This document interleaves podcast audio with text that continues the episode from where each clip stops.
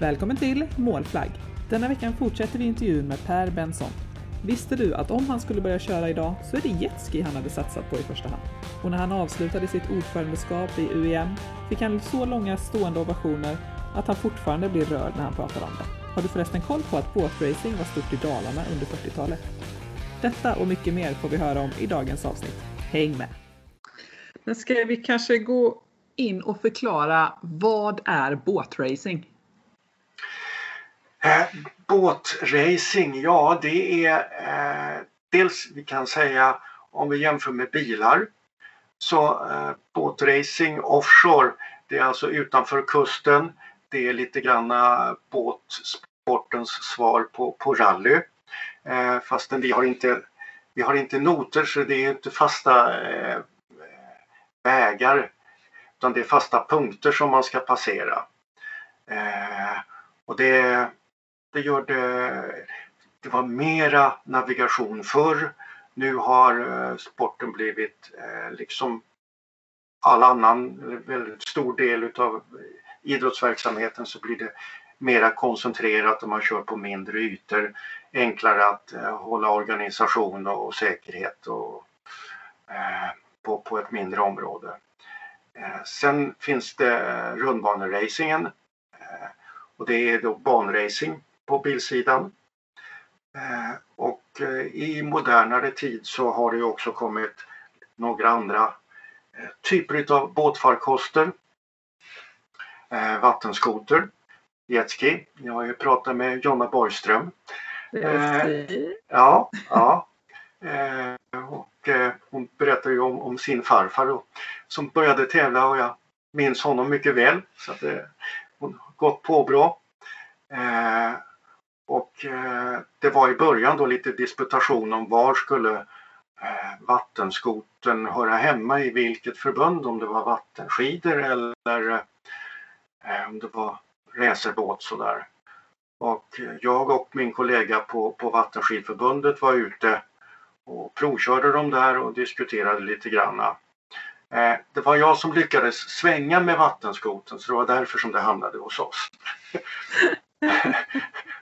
vattenskidåkarna tyckte att eh, de sysslade mera med att vara efter farkosten så där så att det var mera naturligt att vara där. Och, eh, så har det blivit och skulle jag börja tävla i dagens eller om jag var i, i tonåren idag så är det nog vattenskoter jag skulle hoppa in på.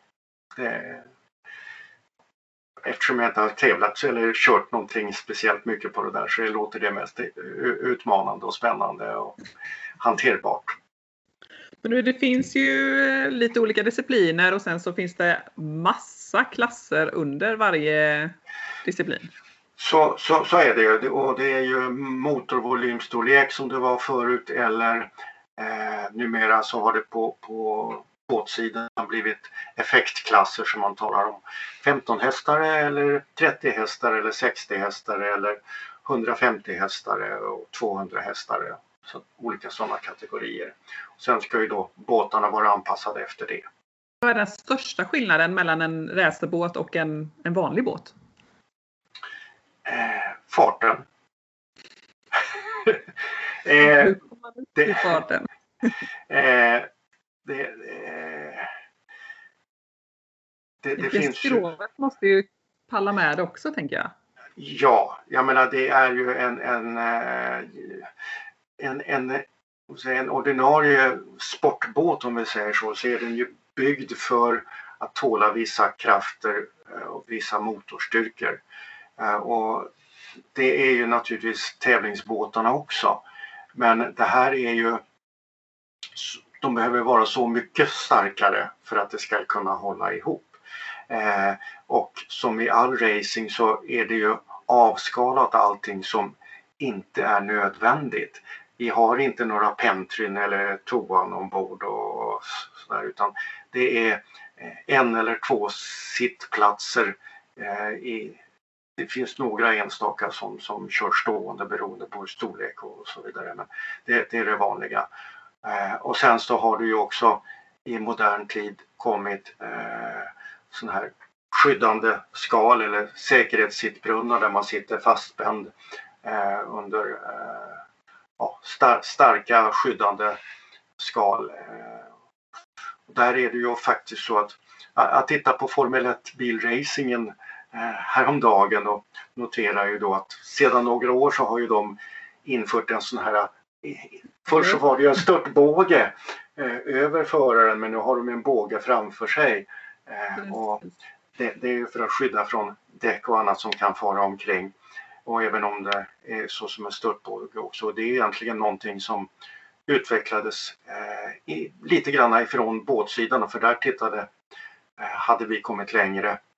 Eh, och det var eh, ja, man del, delar med sig och in, i Sverige så har ju bil-, båt och motorcykelförbunden haft årliga möten och vi har utbytt erfarenheter och eh, tankar och sånt där och det gör man även internationellt numera och det är också lite grann svenskt tankesätt som har, har gjort det.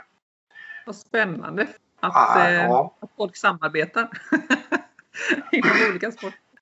Eh, jo, så, så, så är det. Vi, vi, vi är ganska mycket gemensamt så att eh, eh, det, det, finns mycket erfarenheter att ta från varandra och lära utav varandra. Och nu är det ju då på sitt sätt tyvärr så att båtracingen eh, genom inte får vara kvar så som ett eget förbund.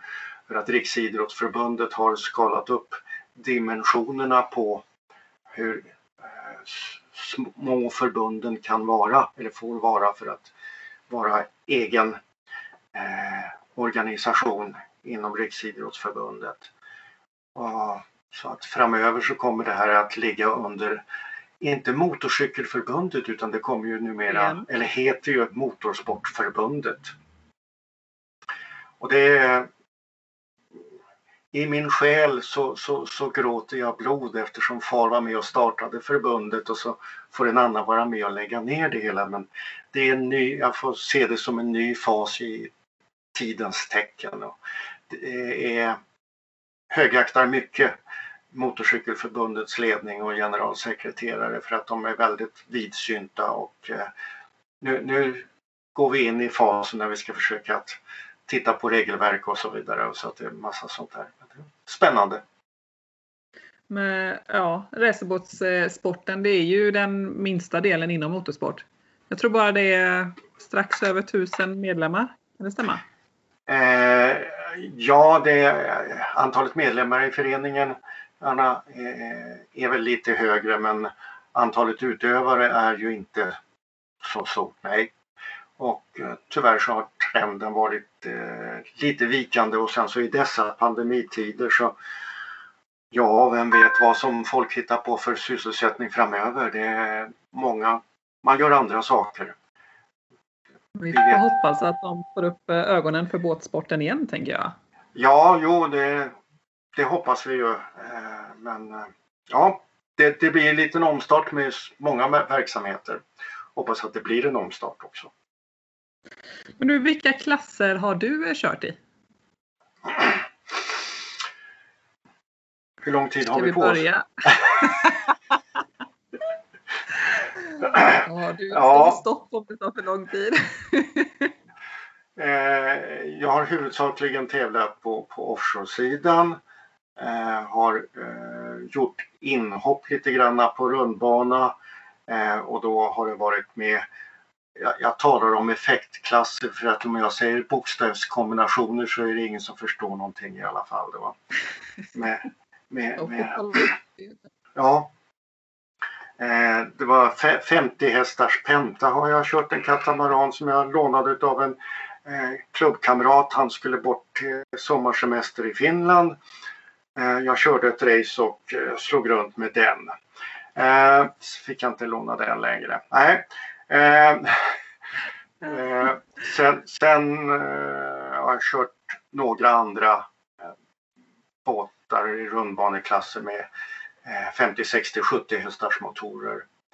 Eh, jag har åkt med en sån här jippo-grej med en Formel 1-båt V8 som var under en period. Eh, men, och de svänger ju som attan häftigt de där båtarna katterna där. Så att det smakar ju blod i käften. Eh, så att eh, jag, jag, tyckte att nej, det är nog lika bra att jag är på, eh, på landsidan där. Eh, det måste jag också säga att eh, jag nämnde att varit med och arrangerat massa tävlingar. Något utav det häftigaste eh, i arrangörsväg, eller det klart häftigaste arrangörsmässigt sett, det är ju att vi har kört Eh, Formel 1 inne på Riddarfjärden i Stockholms, eh, i Stockholms stadshus. Första gången eh, 83 så var det 100 000 åskådare runt hela Riddarfjärden och det var en sån där kanonhelg. Det, det blev väldigt, väldigt bra. Sen sov jag i 14 dagar därefter. Men det, var, ja, det, det är något, det, det, det något av det häftigaste jag varit med om. Det, det har ju körts några Grand Prix-lopp på, på Riddarfjärden men det där var det, det, det största. Och sen körde vi några lopp till. De blev bra men det var inte riktigt samma häftiga känsla när man har gjort det där första gången. Det, och det var absolut det bästa året och största uppmärksamheten. Så att, annars så var det ju så att båtsporten på, på 40-talet var ju väldigt stort. Och eh, Det var mycket i Dalarna man körde båtrace där. Eh, Falun och Mora. Eh, och det gick alltså specialtåg ifrån Stockholm eh, upp till, till, till de där tävlingarna för att folk skulle kunna vara med och titta på. Det är fantastiskt vad folk lyckades förflytta sig på på den, redan på den tiden vilka övningar det måste ha varit. Det var alltså tiotusentals åskådare på sådana tävlingar. Oj, häftigt! Ja. Du, I varje båt så är det en förare och en navigatör? Eh, på offshore, det är ungefär som på rally då, ja. Medan på banracing så är man solo. Ja, precis. Vad är det som urskiljer den bästa navigatören? Ja, nu är det ju så att eh, det, det, finns ju moderna hjälpmedel.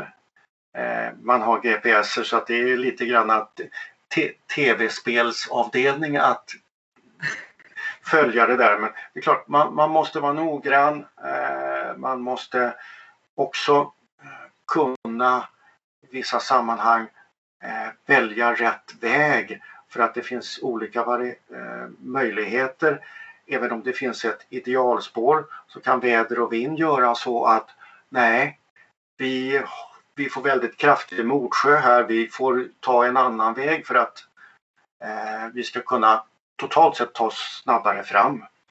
Eh, och det är ju oftast, eller ja, det är ju navigatören som teamet då som tillsammans får snabbt besluta sig om det. Eh, jag vet att jag själv var med och navigerade i en sån här eh, C-katta, en eh, 80 knops farkost och var ute och konstaterade att nej du, det blåser mycket ute på fjärdarna så att hur, jag hade skissat på några skyddade vattenområden som man skulle kunna åka igenom där. Och, jag blev lite grann sådär när jag såg att måsarna stod i vattnet intill oss. Men det gick bra. Ja. Eh, men det, det, gäller att vara noggrann, att bistå föraren också har det blivit numera. Att, eh, se var konkurrenter är och att eh, hålla uppsikt, eh, välja spår och he hela tiden informera föraren och ligga ungefär som en eh, rallykartläsare, ligga bakom nästa krön och nästa kurva och tala om hur, hur det är där. Och vad är det som gör den bästa föraren? Eh, ja, eh, en, en del som eh, Bertil Wik, en av våra främsta förare, sa att nej, han har lätt för att bli sjösjuk. Eh, men det innebär också att man har ett bra balanssinne. Man måste ha känsla för eh, balansen i ekipaget. Och det är klart att liksom på annan motorsport så är det lite grann hur man riggar det hela.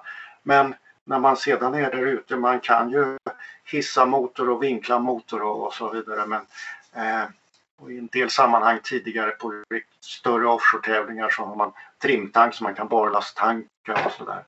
Men eh, föraren ska ha ett väldigt bra balansspröt och, och känna båten och känna vad båten kan hantera under olika förutsättningar.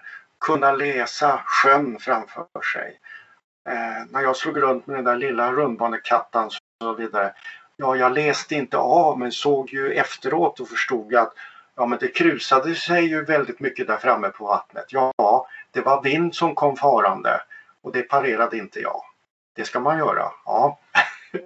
eh, sen är det också då att eh, viss, eh, det krävs kunskap, skicklighet, känsla. Eh, för ofta är det ju så att gasar du på lite extra så trycker du också ner båten. Släpper du gasen, ja, då, kan, då har du ingenting som driver på och trycker ner båten utan då kan det fara till fanders. Eh, och det där är ju ett samspel, massa olika parametrar som man måste öva och träna och träna på. Erik Stark som är den främste förare, eller mest framgångsrika förare vi har i dessa tider. Han eh, vann ju fyra VM-titlar på raken i, i Formel 2. 200 hästars standardmotorer på rundbanekatamaraner. De tränade och testade oerhört mycket. De la ut bojar på banorna de skulle ut till. Eh, och det var träning, testning tre gånger i veckan. De visste precis vad de skulle göra när de kom till tävlingsplatsen och hur förhållandena ändrade sig. Ja, då kunde de tog de den propellen och den riggningen och så var det bara att köra. Lite förenklat. Ja. Men hur mycket tid spenderar båten i luften? tänker det är ju en vattensport men det känns ändå som att det är ganska mycket tid i luften ändå. Nu, nu är det ju så här att om, om du, du har, stoppar ner handen i vattnet när du åker med, med en segelbåt i fyra knop. Då, då, då är det ganska okej. Okay. Ja. Om, om du har en liten motorbåt då som åker i 25 knop och stoppar ner handen. Då, då har du svårt att hålla handen nere i vattnet. Eh, det är ju ett eh, vattnet är en nedre bromskloss. Växelhusen som eh, man har, eh, propellern sitter på där, eh, det, det är ju en stor bulb. Det är ju jättemotstånd. Man, man försöker att hissa upp så mycket som möjligt samtidigt som propellern måste ju ha vatten för att kunna ge lite kraft och skjuta på det hela. Eh, och under olika perioder så har det ju varit hissningsbegränsningar eller fria hissningar och då har ju motorn inte fått någon kylning så att eh, en, en motordistributör som sponsrade lite båtracingförare sa ni kan väl doppa ner motorn lite grann i vattnet så det inte bombar så mycket. Men det gäller ju att få en balans där och det är ju eh, katamaraner är ju väldigt bra för de går upp mera på eh, ovanpå vattnet. Eh, och det gäller att den ska upp lite granna ur vattnet men ändå så måste du ju hela tiden ha stöttning utav vattnet. Det, det, det, ska inte tugga utan det ska ju förhoppningsvis gå plant och stadigt för annars så när, varje gång du dippar ner lite grann så, så, så bromsar det lite mera extra. Eh, en, eh, en, en förare som jag åkte med eh, var ute och testade väldigt sent en höst. Eh, det var inför ett rekordförsök. Eh, det var lite nollgradigt och sådär. Så han kom in i viken och skulle svänga om och ut på, på lite öppnare vatten. Plötsligt så kände han hur båten lyfte sig upp och det blev alldeles tyst. Det var en liten tunn isskorpa på eh, 5 millimeter mm eller någonting sådär. Men, Eh, han hade ju problem, han måste ju sänka farten och få ner båten i vattnet för att komma runt där. Så att men det är balansen däremellan. Eh, och enskrovsbåtar har ju nackdelen med att det är ett skrov och då kan du eh, det bromsar mera. Sen har du ju katamaran så har du en det är som en vinge så det lyfter ju upp också. Och det var mycket spännande i början på katamaranernas eh, första tid för att hur mycket lyft skulle man ha? Det fick inte vara för mycket eh, och det skulle ändå vara tillräckligt mycket för att eh, lyfta upp båten ur vattnet men ändå se till att ha kontroll på det där. Nu är det inte så många som kör varje klass, vilket borde betyda att det inte är så stora tävlingar. Men i större klasser med många båtar, hur eh, funkar det då? På internationella tävlingar som vi ska köra ett Formel 4 VM i Sverige förhoppningsvis i sommar så, så eh, kan det bli 30 båtar och då får man ju kvala ut båtarna egentligen. Eh, det var en bredare verksamhet förut eh, på 70-talet och även i 90-talet så, så var det väldigt stor bredd i båtracingen. Men eh, många klasser så är det typ 10 ekipage som, som kör. Vad är det billigaste och enklaste sättet för att ta sig in eh, i eh, båtracingen? Eh, ja, eftersom jag nu sysslar med Classic Offshore så måste jag ju framhålla det. Eh, fördelen där är ju då att du inte behöver ha någon ny båt eller ny motor utan att man kan eh, skaffa någonting begagnat. Du behöver inte ha eh, någon eh, värsta propeller och så vidare. Men eh, det är ju lite granna, eh, in, inte riktig racing och annars är det ju egentligen ungdomsklasserna som man då kör ifrån 15 hästars motorer. Men eh, om man då är lite fullvuxen så finns det 30 hästar så att eh, och det låter inte så mycket men en 30 hästars eh, ekipage i de här eh, rundbaneklasserna du, du, du är uppe i 50 knop, alltså 100 kilometer i timmen. Eh, och det är ju eh, ja, det är lite grann som att eh, åka motocross på en nyplöjd åker och skutta fram. Eh, det, det, det, krävs mycket balans för att hantera och veta hur du ska kunna hantera ekipaget. Om vi går tillbaka där till Classic Offshore. Hur mycket spelar båtens historia roll?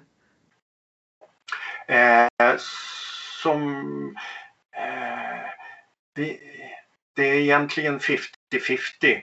Eh, du kan få eh, lika mycket poäng för, för eh, historien, eh, historiska poäng som du kan få för din placering i idealfarten. Och det är klart, det, det är för att vi vurmar då för eh, de äldre båtarna.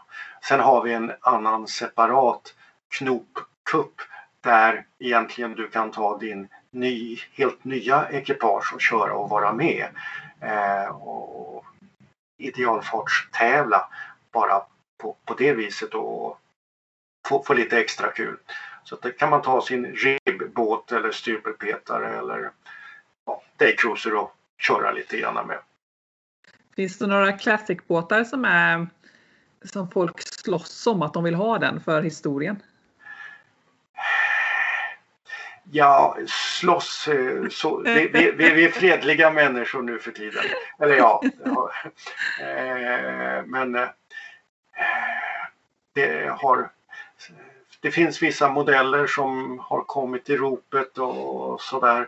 Smuggler är ju en, en legend fabrikat. Annars så är det Smiler som också är en inte så välkänd modell men eh, som, ja, jag tror att det finns lika många båtar nu för tiden som det någonsin har funnits i, av den, i de här sammanhangen. Så att alla ska ha det bara, bara för att ungefärligen.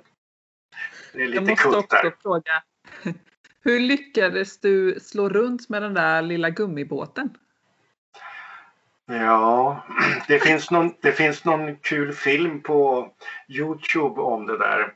Eh, det, det, det var ju lite med dem så var det manövervarianter eh, man skulle köra på ett visst sätt och eh, sen skulle man eh, då eh, förtöja eller angöra bryggan. Eh, och då så var det liksom att om det var fram eller back som skulle vara i och det blev liksom lite fel. Så att jag gasade på när det skulle vara back och det blev fram istället och då så såg det bara tjops. Som det kan bli. Ja. På tal om eh, lite olyckor. Jag tänker att för många så är ju det oftast bara olyckorna man hör om när det gäller båtsport. Hur ska vi eh, ändra på detta? Eh, ja, det är ungefärligen som i, eh, på bilsidan eller motorsport överlag så är det ju så att stora framgångar får en liten notis medan svåra olyckor får mycket större uppmärksamhet. Jag som jag nämnde tidigare så har ju eh, de snabbare klasserna numera sådana här eh, säkerhetssittbrunnar. Eh, och det var väldigt mycket pyssel innan man fick riktigt bra stil på, på, på de där. Men det är ju sånt som används både på rundbana, alltså enmansbåtar och i offshore i de snabbaste klasserna där man är uppe och kör i eh, ja, 90 knop och däröver. Och eh, det har ju eh, gjort att eh, båtar kan krascha väldigt mycket medan besättningen klarar sig.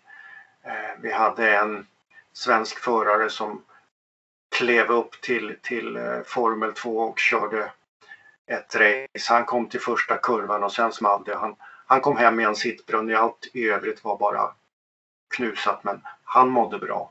Tyvärr så komplicerar ju det där tillvaron med att eh, behövs ju räddningsteam för om man kraschar och, så vidare. Om man sitter fastspänd upp och ner och det, eh, det är ju inte någonting, sån där stark sittbrunn är inte någonting som man själv kan snickra ihop eller så utan att det är naturligtvis proffsbyggare som ska göra det på ett certifierat sätt. Eh, samma som i, i bilsport, att, de, att man liksom tränar på det så att man måste kunna ta sig ut på ett visst antal eh, sekunder? Eh, vi, vi, har fördelen av att eh, ja, vi, vi, gillar ju vatten. Så att varje år så ska eh, de som åker i sådana här eh, förstärkta sittbrunnar när man är fastspänd eh, göra en sådan övning där man har en dummy, alltså egentligen bara en, en, en sådan sittbrunn som man vänder upp och ner på i en bassäng. Kommer upp så blir det godkänd. Perfekt. Eh, antingen i bassäng eller också som norrmännen brukar göra. Ja, det är 12 grader i vattnet nu. Det går fortare upp då. Uh, jag såg någon liten eh, film om detta på Youtube så jag tänkte jag, jag måste fråga. Ja. Det känns lite läskigt att veta att man ska ner i vattnet. Jag tänker kanske bättre att man inte vet om det. Ja, samtidigt så är det ju så att eh, du, det, det, det, är ju en, eh, ett antal saker du ska öva momenten på. Eh, och eh, det, det, det, är klart att det är läskigt när man vet att nu ska jag ner i vattnet men okej, okay, är, är, det en bassäng och det är dräglig temperatur så och man övar på med att ta luft och alltihopa det här men det är klart det, det är inte så mysigt det där ligga upp och ner och rinner in vatten i en näsan och, och sådär. Så att det, eh, men eh, det, det, det vill till för att man ska kunna ha en, en, en säkrare verksamhet och det, det är jättebra att vi har kommit så långt. Vad är den längsta tid som du inte satt din fot eller ägnat en tanke åt båtracing?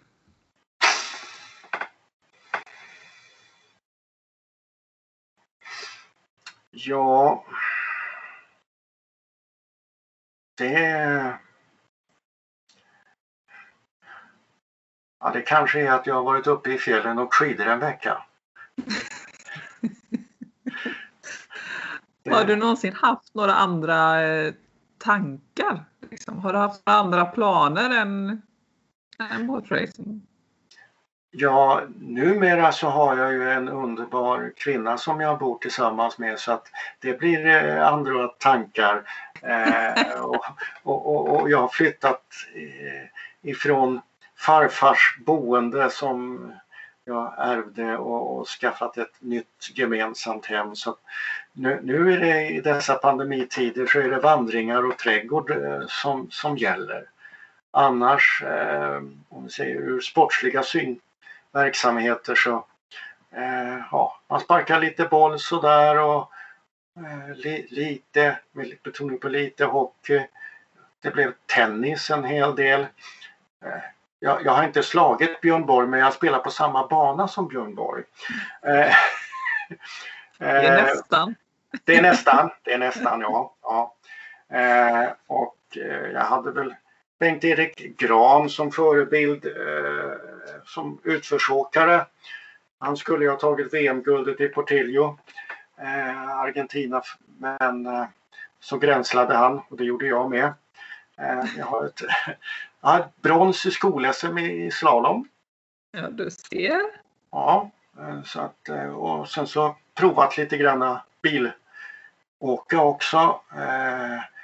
Det blev inte så mycket men genom min farbror Sverker som var motorjournalist och han var ju engagerad i Svenska rallyt så det har jag kört ett par gånger. Mm. En gång körde jag fars Mustang. Eh, den hade ju en V8 och det var lite tryck i den. Och enligt egen utsago så, så har jag nog eh, rekord i antalet avåkningar innan jag bröt den tävlingen. Och, det är alltid året, något. Ja, man ska alltid utmärka sig. Eh, jag har blivit betydligt beskedligare nu. Året därpå så åkte jag eh, med, med, en trimmad Amazon och tog mig runt. Eh, avslutade på travbanan i Karlstad med, och fick åka mot Harald Kronegård. Han var ju en skicklig förare så att eh, ja, jag fick ligga i sprutet bakom honom. Men det är härligt folk.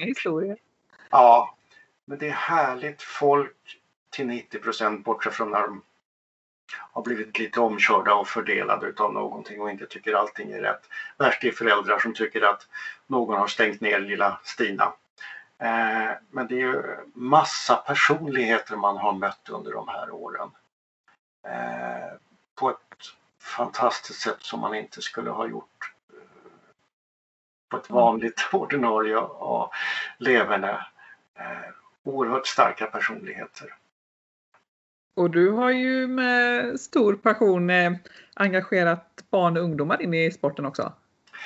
Jag eh, har ju gjort väldigt många tävlingar för ungdomar. Eh, och det är ju häftigt att, se. Vi har, man har provåkningstillfällen och sådär.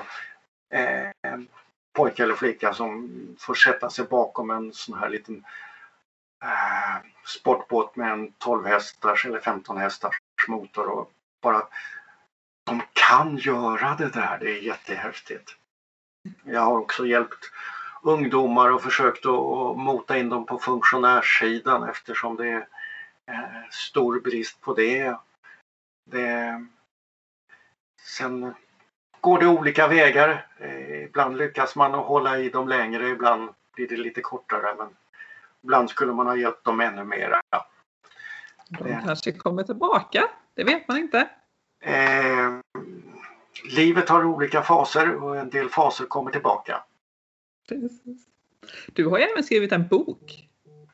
Ja, det har jag gjort. Eh, det var ju det att när jag varit på förbundet i, 40 år och började närma mig pensionen så ja, det insåg man ju inte att man skulle närma sig pensionen överhuvudtaget. Men då, då så diskuterade vi länge om hur, hur, vi skulle fördela saker och ting och jag hade en tilltänkt efterträdare som skulle jobba på, på kontoret under en tid.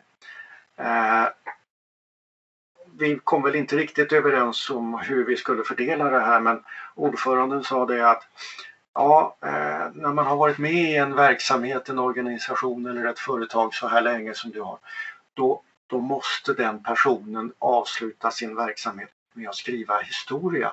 För det finns så mycket med där. Och eh, ja, eftersom jag har skrivit väldigt mycket, jag har ju varit båtredaktör i Idrottsbladet och vid Båtägare under hela den här perioden så tyckte jag givetvis att det ska det ju vara. Så att det, det, det blev en bok om båtracing i 100 plus. Eh, alltså 100 års båtracingverksamhet, 70 år med förbundet. Eh, och den skulle bli 140. Den, jag lyckades banta ner den till 160 sidor tror jag det är. Eh, ja, det är 180. Ja. Det svåraste var egentligen att vad är det jag måste selektera ut. Så jag har ju material till en bok till men eh, det får bli någonting digitalt. Och nu väntar vi på att den ska komma sig. Men du, vilken typ av vatten gillar du bäst?